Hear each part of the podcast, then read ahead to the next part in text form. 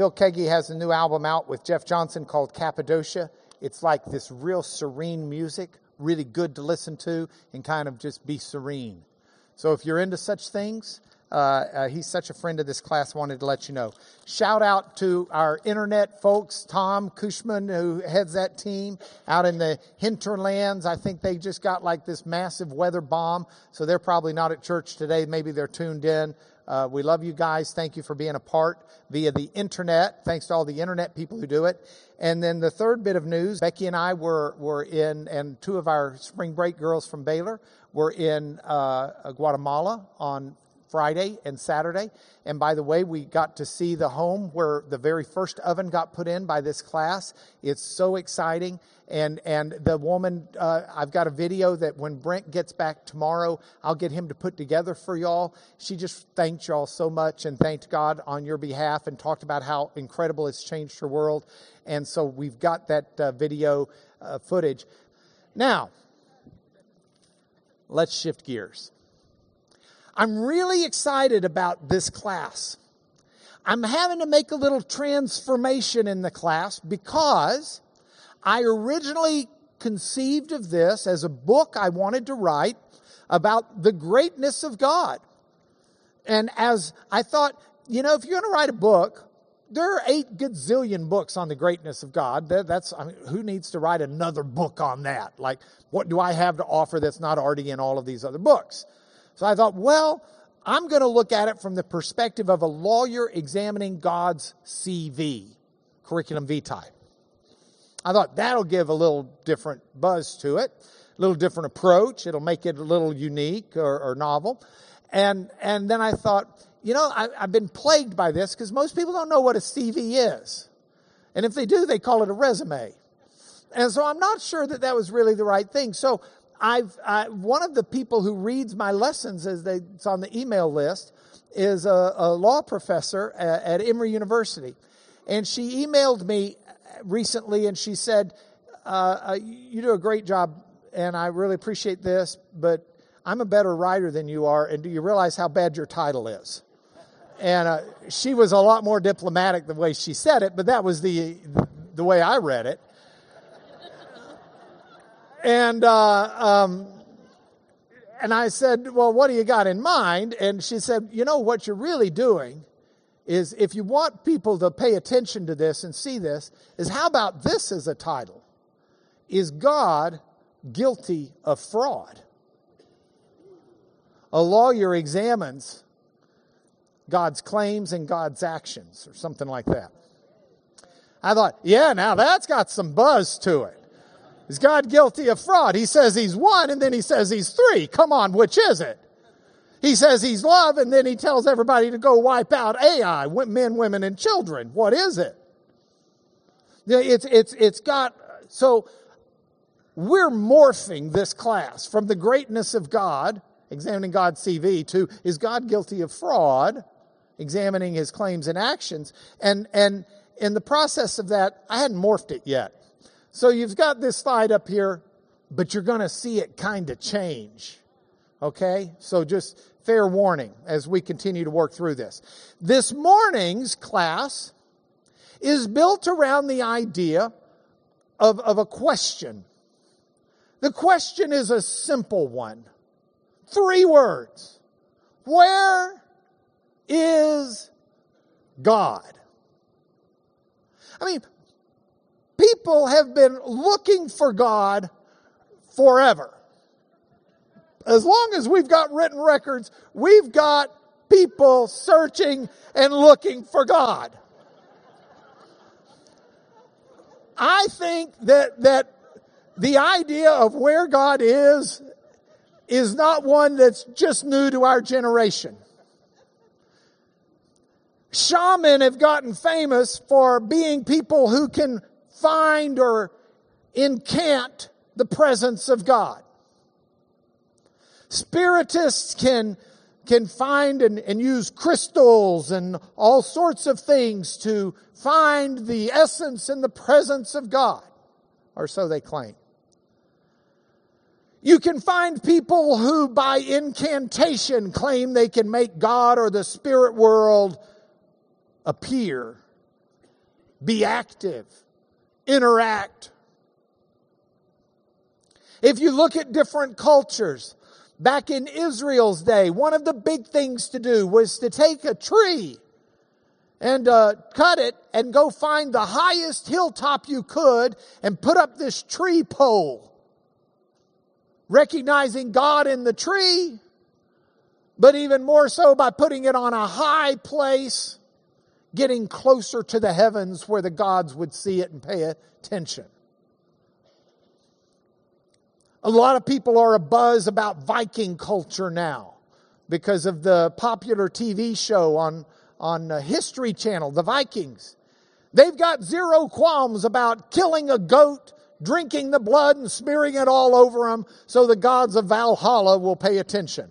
Heavens, in a couple of episodes, they kill people, smear their blood, so that the gods will pay attention and they can seek the presence of the gods in their city, their town, their mission, their effort.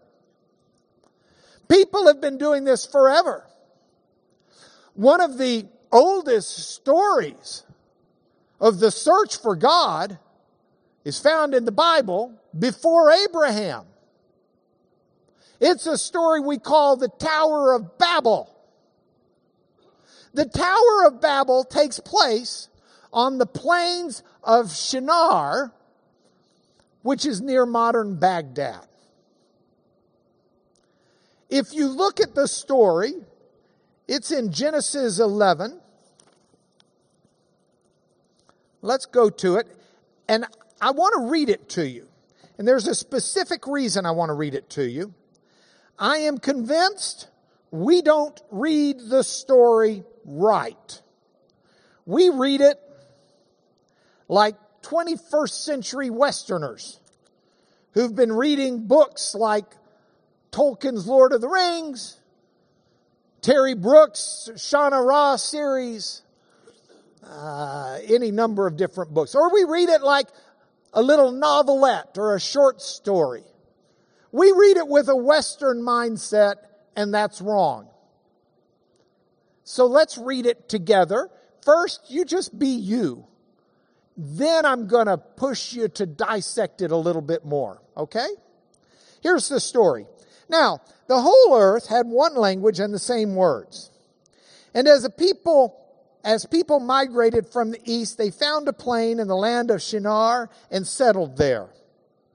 And they said to one another, Come, let us make bricks and burn them thoroughly. So they had brick for stone and bitumen for mortar. They had tar pits, bitumen available. Then they said, Come, let us build ourselves a city and a tower with its top in the heavens. Let us make a name for ourselves, lest we dis- be dispersed over the whole face of the whole earth.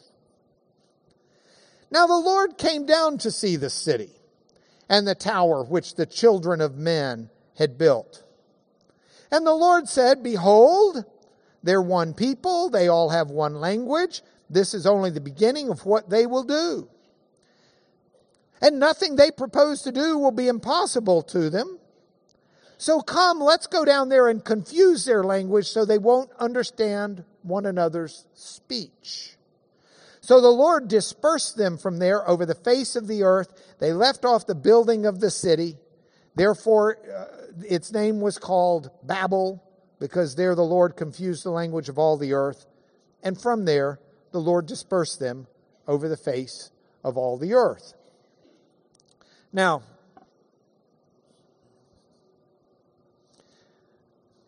I don't want to get into how we read this in our language beyond simply giving you a couple of illustrations.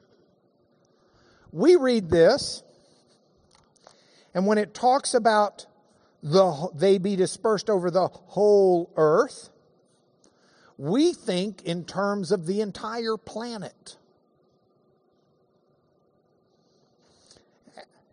Yet, all of the Eretz or all of the land in that ancient language and in that ancient time and culture is referencing any number of different things. I mean, I can, we do the same thing today. I can tell you, look, um, uh, the parade on 1960 has traffic messed up all over the place. But all over the place, I don't mean that all of a sudden in Guangzhou, China, the traffic's messed up because of what happened in 1960. I'm just talking about, hey, it's all over the place. That language is acceptable language. All over the earth here is a reference to all over that land. Now, maybe this is a, a, a narrative of how people dispersed and became Aborigines in Australia, but I don't think that's what it's talking about. I think this story has a very specific point and it makes that point. But if we're not careful, we read it with our eyes and Western concepts and we come up with a different picture. If we go back to the PowerPoint, please. We come up with a different picture. We think that what they did is this is every human being that's left after the flood and they've all gotten together and they've all found one place and they're going to build this massive city and tower with its top going into the heavens and it's got God concerned because anything that they're conceiving of they might be able to do. So he's going to wipe them out and stop the process of building that tower before it gets up too high. Now, that may be flavored by the way I learned this story when I was in Sunday school.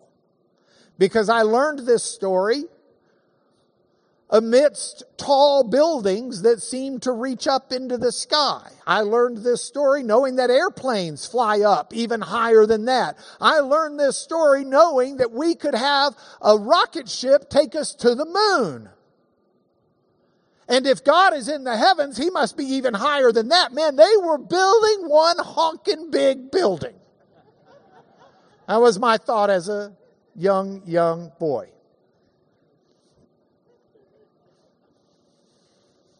And then God says anything they're going to do is going to be possible. I thought, man, if we didn't all speak different languages, we could build a tower that tall. That's reading this story wrong. So I want us to take a step back and really read this story for what it says because the story has an incredible lesson and moral and point to it that we tend to not embrace because it just seems almost childish, almost, yeah, that's that stuff before Abraham, and we're not sure how good that stuff really is. It just doesn't strike us as the same way. And, and, and it's just a different time and pre civilization. And, and, and we just move it to the side because of that. I want to take it from the side and I want to plant it in the middle of this lesson and I want us to look at it together because it's got an incredibly important point and we miss it if we can't climb into the thinking of people who would have read this story a thousand plus years before Jesus. First of all, so much of Genesis, Exodus, Leviticus, Numbers, and Deuteronomy, those first five books of Moses, the Torah, the Pentateuch, those books, so many of the words are loan words and concepts that harken back not only to Israel's early days, but also to Egypt.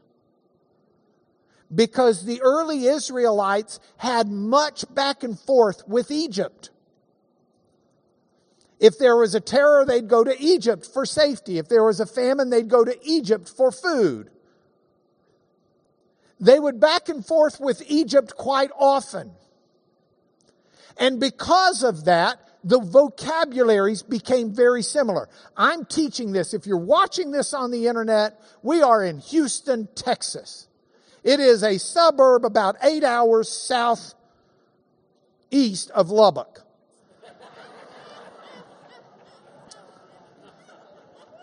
And Houston and a good bit of Texas, you can go up to a lot of people and you can say, Que pasa? And they're going to know you're asking how they're doing. And they're going to say, Gracias. And you're going to know they're saying, Thank you. Because those are words that have a, a, a, Spanish origin and we're so close to, to Mexico and we have such a Latin American presence here that they become part of our vocabulary. If I say adios, you know I'm leaving. But if I'm in China and I say to someone, ¿Qué pasa? Buenos dias. The odds are less that they're going to know what I'm saying. However, if I say to them, ni hao, they'll know I'm asking how they're doing. Gracias may not get there, but shishia will. Our languages are affected by where we are. This story, unlike most of Genesis, Exodus, Leviticus, Numbers, and Deuteronomy that are steeped in Egyptian and Israelite concepts, this story is steeped in concepts found in Mesopotamia, the opposite direction of Egypt, near what is now modern Iraq. So these are stories and th- th- this is vocabulary and concepts of stones made out of bricks that are baked and bitumen that are common in a different direction. And it's appropriate we look to Mesopotamia to understand this story. That's where it's placed linguistically and geographically. The writer tells us plains of Shinar. That's modern Iraq, near Baghdad. The writer is telling us this is not an Egyptian story. Now, archaeologists have gone back and they understand what towers were built there. They're what we call ziggurats. And a ziggurat was built. That ziggurat you're looking at there is about 10 stories high. But the language in Mesopotamia, before they had skyscrapers, and airplanes and such on a flat plane.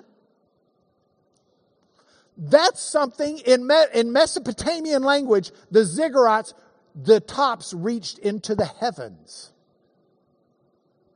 Because 10 stories was a lot.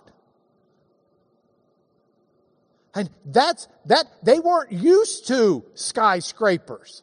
They hadn't seen the Chrysler building much less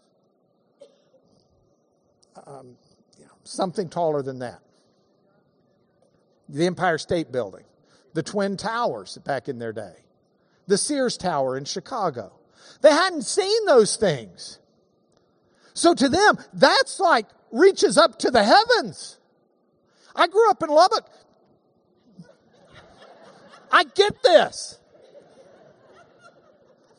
By the way, did you know Lubbock is found in prophecy, in the prophecy of Isaiah? And it's basically given a description as being heaven on earth. Because Isaiah talks about how the mountains will be brought low and the valleys be lifted up and everything will be flat. That's Lubbock. I'm just saying. So here you've got a ziggurat, you've got a tower that reaches into the heavens. And the reason they built these towers was to entice the gods to come down because on top they do a sacrifice, an altar. So the gods would come down and then they would take the staircase down to earth. And this is great. And do you realize what this means for business? I.e., tourist trap. You're going to have vendors down there selling ziggurats on keychains. You're going to have people, hey, hey, hey, you know, here, buy this. And the gods, when they come down, they'll listen to you. People are going to, quote, make a name for themselves, a reputation.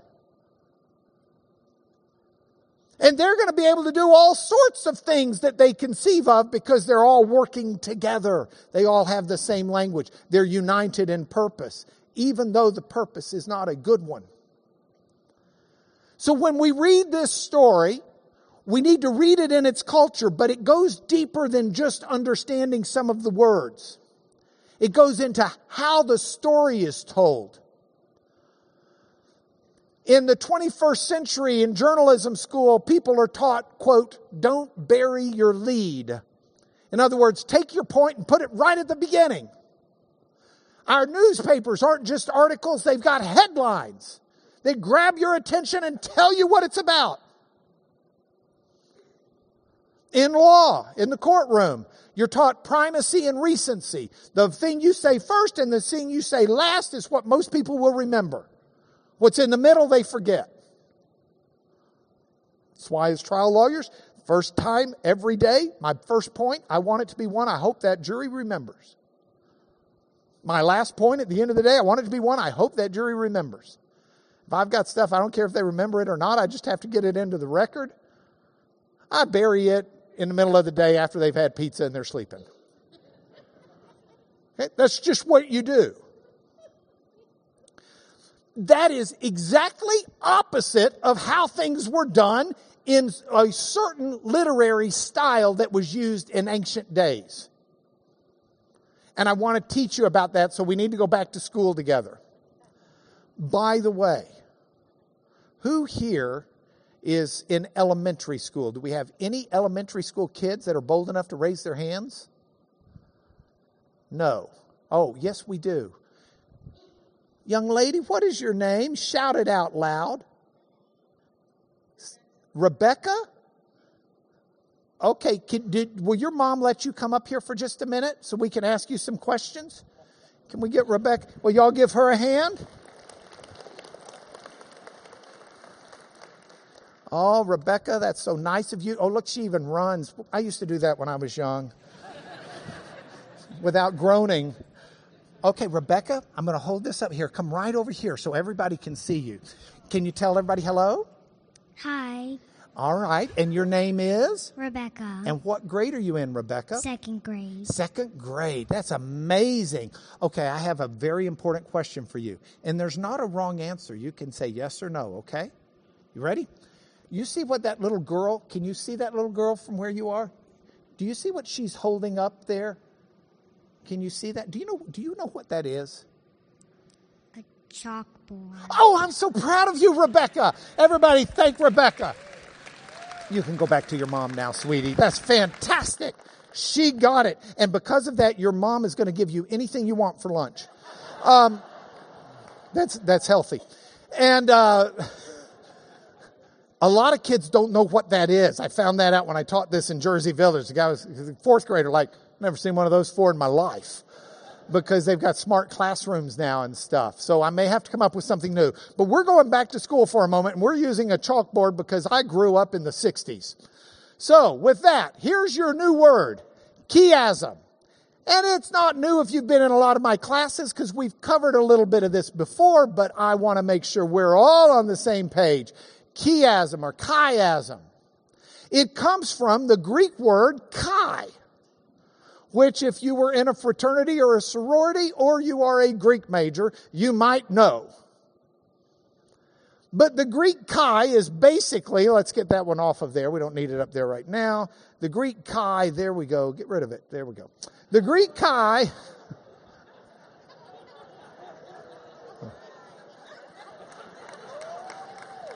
Just saying. 45 minutes later. And that's why I was almost late to Jersey Village this morning. Um, the Greek word chiasm, just put it up there as an X, okay? That's the Greek letter chi, it's an X. So chiasm is built off of that idea of it's like a chi, like a Greek X. And what that means is the start and the end are about the same. So you can fold it over or you can fold it sideways. It works better for my purposes to fold it sideways. So if you draw a line down the middle and you fold it over sideways, there it goes. Excuse me. You've got it where the top and the bottom mirror each other. You follow? Okay, that's the way their story's read. And the punch of the story is in the middle, not at the beginning and not at the end. But the beginning and the end, they mirror each other all the way down till you get to that midpoint. And that midpoint is the punchline. It's the point of the story. It's what you need to know. So now, instead of just reading Genesis 11, the Tower of Babel, as a short story or a vignette, let's read it as a chiasm. And here it is. It starts out, the whole earth has one language. Now, if that's the start, that's going to be at the end. Point number two the people use bricks to build a tower. If that's point two, it's going to be the point right before the end. Point three the people use, uh, whoops, there we go. The people do this for their reputation, to keep them together. It's a common thing. The middle.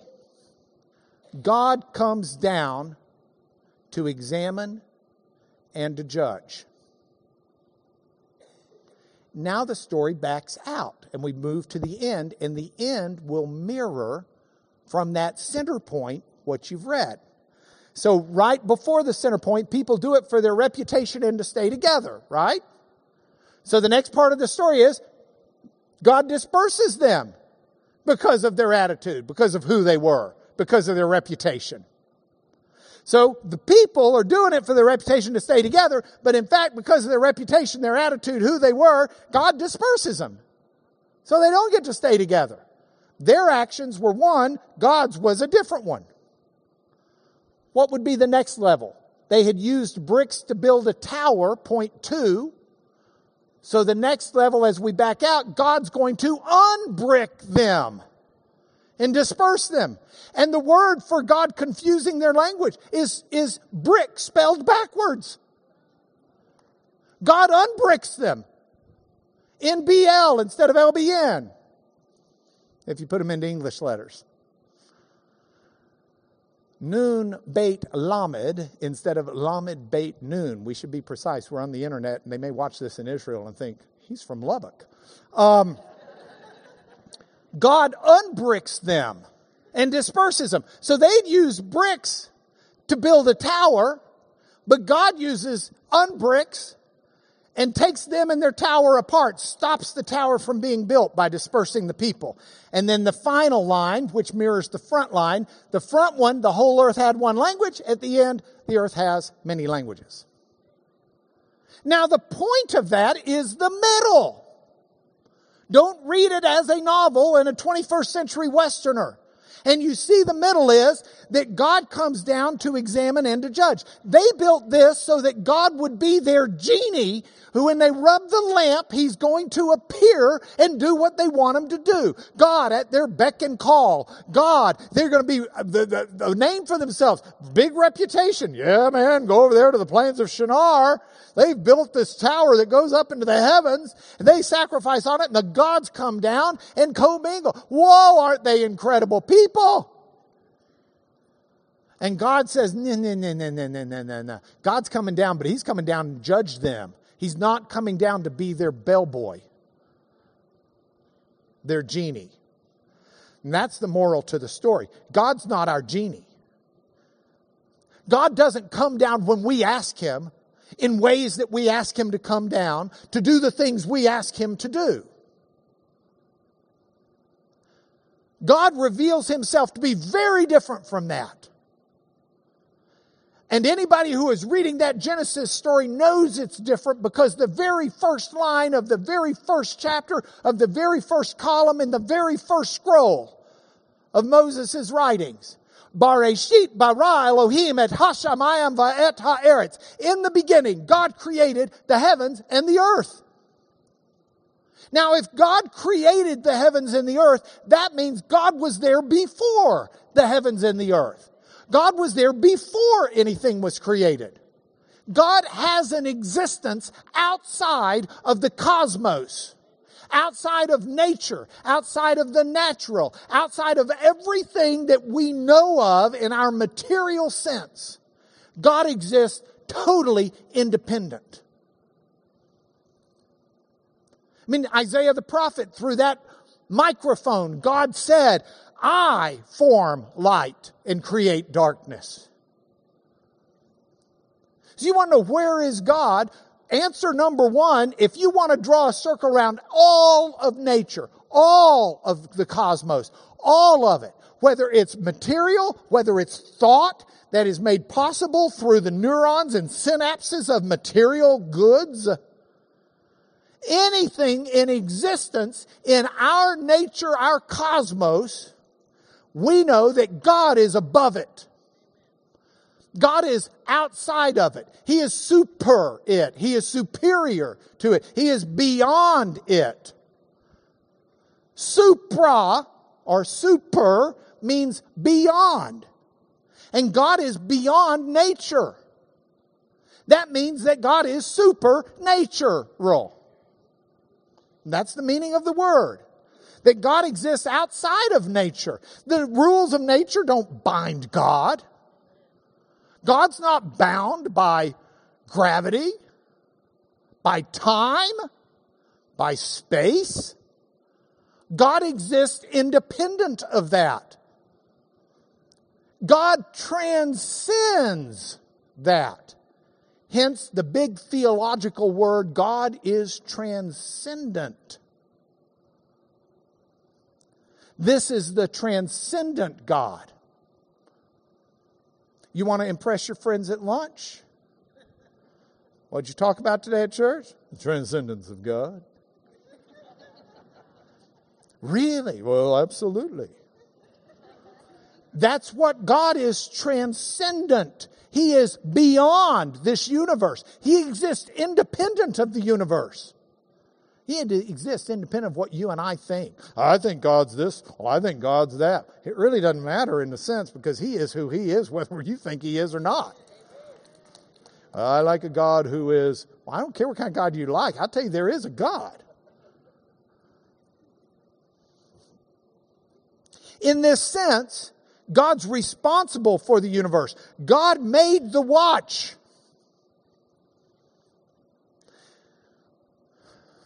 My son is uh, uh, one of the most avid readers I've ever known in my life, maybe next to mom.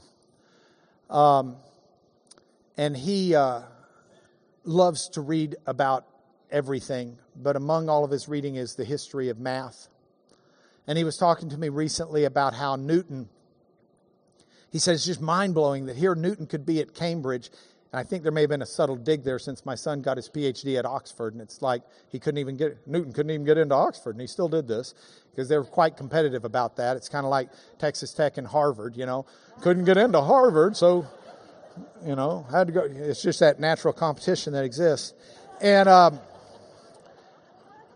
and uh, uh, so so here you've got Newton who figures out hundreds of years ago without the benefit of calculators, without the benefit of modern science, he figures out the force of gravity and the, the way that an, a molecule or atom will pull to it because of that gravitational pull, how matter pulls. And yet, there's also a pulling force as well as the electrons are spinning in orbit, there's something that pulls, and there's a ratio between the, the gravitational accumulation and the opposite force.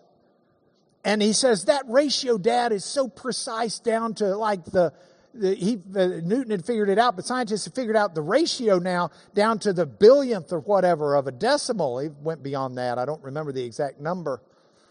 But he said, uh, he says, and, and if it were off, if it changed even a small fraction, this tension between what pulls matter together and what propels matter apart, if that ratio changed by even a billionth of a percentage point, life as we know it would never exist, couldn't exist. We got nothing.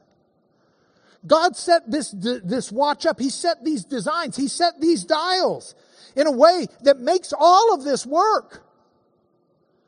That's the transcendent God. But if we make God the watchmaker and nothing more, then we're deists. Deism has God making the watch and then just watching. Had a bad pun. God makes the watch and then just sits back and never dabbles in it. Well, yes, God makes the watch. God is transcendent. He is outside this universe, but He's also immanent. And immanent means that God is the reason the universe continues to exist. He's holding it together. He is the, the, the, the glue, the, the, the, the, the, the force that keeps everything running and keeps everything together. Paul said it this way in Colossians 1. He said, For by him all things were created in heaven and on earth, visible, invisible, thrones or dominions, rulers and authorities, all things. He's immanent, he's transcendent. He created all things. He's before all things. But also in him, all things hold together. He didn't just set up a watch and start watching. He's the reason the watch is continuing to tick. He's the reason the watch continues to work. He's the reason things continue to exist. He is the fabric that is holding the tapestry together. And so if we go back to our picture, yes, God is transcendent, but God is also immanent. You find him holding all of nature together. Now, that is a truth about God but we need to understand some extra details about it. By the way, if someone said to you, What are you really learning in class? The answer to your question properly is in, in a seminary setting, we would be talking in a systematic theology class. This is a class of trying to put together a study of God that makes a, a picture of things. It's just we're doing it as, as lay people instead of in a seminary class. Okay? So you want to feel really good about your world? You are studying systematic theology right now. Okay? This is it.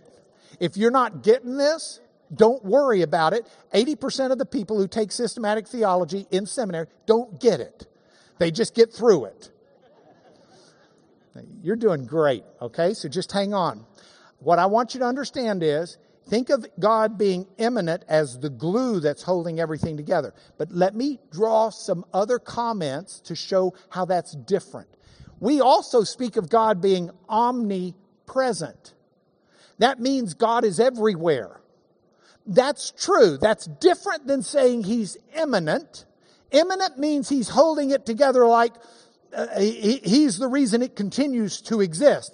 Omnipresent means he's everywhere, and he is that. It's just a different concept, a little bit, closely related. But I mean, we know that from Psalm 139. Where do I go from your spirit? Where do I flee from your presence? If I go up into the sky, you're there. If I make my bed in the depths of the earth, you're there. If I take the wings of the morning and dwell in the uttermost parts of the sea, even there your hand leads me, your right hand holds me. If I say, hey, okay, I want to, I want God not to see me. I'm going to cover myself in darkness. I want the light about me to be night. Doesn't matter. Even the darkness isn't dark to God. The night's as bright as day. Darkness is as light with God. God is everywhere. He's omnipresent. That's different than saying He's what holds it together but it's an important concept for us as we're trying to understand who God is and where God is.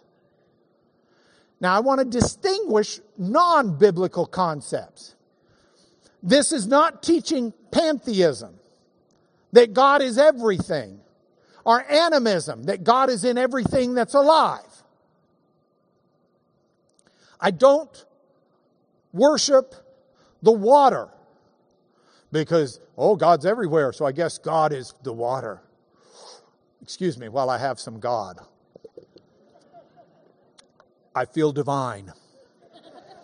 No, God is omnipresent, but that doesn't mean God is the water. I don't worry about killing a cow because God is a cow. God's not a cow. But that doesn't mean he's not present. You see the distinction? So, the point of this is that the, the Tower of Babel story is a marvelous understanding and lesson that God isn't our genie, but yet God does descend to earth. So the biblical picture is, is God's outside of all of nature, but God's also immanent, holding it together. God's also omnipresent. But in some particular ways, God has made his presence particularly known. He is particularly present in our midst in certain ways. This is the miracle of the incarnation of Jesus. God taking on material form in order to live and to walk among us and do something for humanity that a human had to do, namely pay for our sins. And so God becomes human. This is why Paul said it this way in Philippians 2. He was telling the Philippians to let that affect their attitude, to have the same attitude which Jesus had. It was one of, of serving and giving. He says, who though he was in the form of God, did not count equality with God something he had to hang on to, but he emptied himself and he took the form of a servant being born in the likeness of humans. And that's what Jesus is. So Jesus is God present. And if you want to see God, look to Jesus. John said it another way. John said, In the beginning was the Word, and the Word was with God, and the Word was God. He was in the beginning with God. In the beginning. All things were made through him. So he existed before these things were made. He's transcendent. All things were made through him. Without him was not anything made that was made. And then in verse 14, the Word, the transcendent God, became flesh and dwelt among us. And we've seen his glory, the glory of the only Son from the Father, full of grace and truth. So let's go back to Genesis 11 and the Tower of Babel. And let's look at it again. The whole earth, or remember, I, I think this is cast within this area. The whole earth had one language. They all spoke the same language. They all had the same words. And as people migrated from the east, those who migrated from the east found a plain in the land of Shinar and they settled there. And they said to one another, Hey, let's make bricks. Let's burn them thoroughly. Very Mesopotamian. Brick for stone, bitumen for mortar. You know, they're in the, the plain of Shinar. They, they don't have mountains. They don't have stone. It's, it's, it's, so that's what they do. They said, uh, let us build ourselves a city and a tower with its top in the heavens. It's a ziggurat. Let's make a name for ourselves. Let's enhance our reputation. Lest we be dispersed over the face of the whole earth, or we'll just wander aimlessly around. We're going to make a, a location. We're going to become famous. This is going to be us. No more nomad. They're doing this to get the Lord to come down at their beck and call. But the Lord comes down to see the city and the tower which they built. And the Lord says they're one people, they've one language. This is only the beginning of what they're going to do we know where this story ends. We know how they're going to try and command God. We know how they're going to capitalize on this. We know everything that's going to come, and nothing's going to be impossible for them. That's kind of a good reading of it, but it's that the idea is they're going to be able to do these things. We know where this ends. So let's go down and confuse their language so they don't understand one another's speech. So the Lord dispersed them. He, he debricked them from there over the face of the earth. They left off building the city Its name is called Babel because God confused the language of the earth and God dispersed them. Here's the thing when we try to make God our genie, when we try to make God appear at our beck and call, we run the risk of incurring his righteous judgment because he's going to come down and he's going to see what we're doing, but he decides where he appears and how he appears. And nothing we're doing is hidden from him anyway. So you may not be thinking the Tower of Babel, but let me put it into a story for your life and mine. This idea that I'm going to construct a God that's going to approve of my plans and I'm going to build things around him and I'm going to give him lip service. I'm going to acknowledge him. I'm going to say, Oh, I like this God and here's the way I want to live and God's going to approve it because my heart is good. And I construct this idea of God and I need to know I'm not doing it blindly. That God knows exactly what's going on. And He knows left to my own devices that I'll go to an end that's not a good end. And God has zero qualms about paying you and me a visit saying, I'm going to destroy what you're trying to do before it destroys you.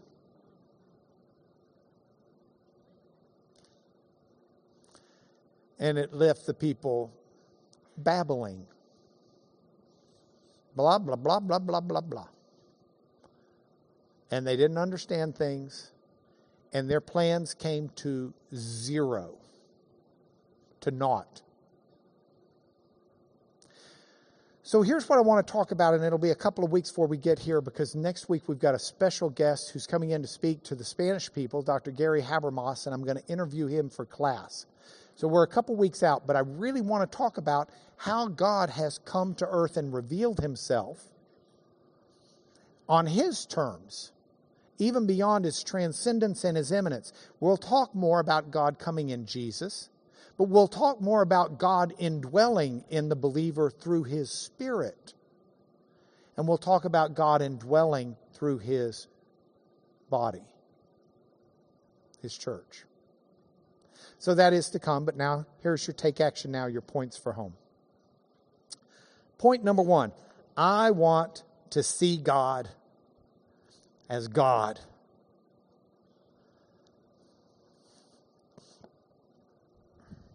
We sing this song in church. Open the eyes of my heart, Lord. Open the eyes of my heart. I want to see you. I want to see you. I want to see God. I want to see God as God, not God that I make up, not God of my liking, not God of my imaginations. I want to see the one true God who is transcendent, who is holding everything together, and who is present in our midst. And I want to see him as God. The Psalms say if we walk in holiness, we behold his face. When you're faced today with some choices, and today you're going to be faced with choices. You can do something that's unholy, or you can do something that's holy. You will be faced with that choice today. We're faced with that choice every day. I want within your spirit, within your heart, within your mind, I want you to remember this. Do you want to see God? Do you want to see Him more fully? Do you want to understand Him more fully? If so, make the holy choice. Because as sure as 2 plus 2 is 4, when you do holiness, you behold the face of God. You choose the unholy choice, less view of God. So, what do you want? Make your choice. I want to see God as God. In the beginning was the Word, and the Word was with God, and the Word was God. I want to see God, the God that is. I want to see God as God. Point number two. I want to glorify God as God. I want to praise and worship God as God. I don't want to praise and worship God as something I think of. I don't want to praise and worship God as, oh, gee, This is a good song. I want to give him glory and honor and praise. I love this passage from Rabbi Paul to the King of the ages, immortal, invisible, the only God, be honor and glory forever and ever. Amen. I mean, he didn't just say PTL. Praise the Lord. I mean, he's like, man, king, and not just king, king of the ages, immortal, invisible, the only God, be honor and glory forever and ever. Amen. I like that. Reminds me of a song. Mom, you and I may be the only ones in here. I guess my sisters would know it. And some of you will know this song. Do you remember this? Hold on, let me. Anybody know this song? Oh, worship the King, all glorious above, and gratefully sing his power and his love, our shield and defender, the ancient of days, pavilioned in splendor and girded with praise. Tell of his might, sing of his grace, whose robe is the light, whose canopy space, whose chariots of wrath the deep thunder clouds form, and dark is his path on the wings of the storm. Yeah, you hadn't heard me sing. Thy bountiful care what tongue can recite? It breathes in the air. It shines in the light. It streams from the hills. It descends to the plain and sweetly distills in the dew and the rain. Oh, frail children of dust and feeble is frail. In thee do we trust, nor find thee to fail. Thy mercies, how tender, how firm to the end our Maker, Defender, Redeemer, and Friend. I want to glorify God as God. Point number three, last take home point. I'm going to seek His presence on His terms, not mine. He's not my genie. I'm not going to rub the bottle and get three wishes. I understand His terms. I understand that the Word became flesh and dwelt among us. And I understand that we have seen His glory, glory as of the only Son from the Father, full of grace and truth. And I'm embracing it. I'm there. And I want to see Him more. I want to see you high and lifted up, shining in the light of your glory. Pour out your power and love. As we sing, Holy, Holy, Holy is the Lord God Almighty, who was and who is and who is to come. And all of the people praise Him. He has shown His bountiful love for us. He has come as the transcendent God, who the immanence holds us all together without whom we don't even exist, has come to us personally and called us and redeemed us and paid for a price of our sins that we could walk in fellowship with Him. And we just get so distracted with this world, we lose track of that. And I don't want to be that way. I want to have laser focus on this, and I want it to change the way I live by the power of God. So I hope you'll join me in that. Can I bless you in the name of Jesus before we depart? Father, in the name of Jesus, I ask you to bless all who hear your words in the midst of anything that I'm saying or failing to say, Father, that we will behold you in your glory more than we ever have before. Then we will seek to follow you more than we ever have before. And we will seek to love you more than we ever have before. And we will seek to understand you more than we ever have before that you will transform us into the image of your Son. Moving us from grace to grace as your Spirit changes who we are into who we can be in your glorious presence. by the might of your love and the blood of your Son, through whom we can even approach you and say, Amen. Amen. See you guys next Sunday. Thank you for being here.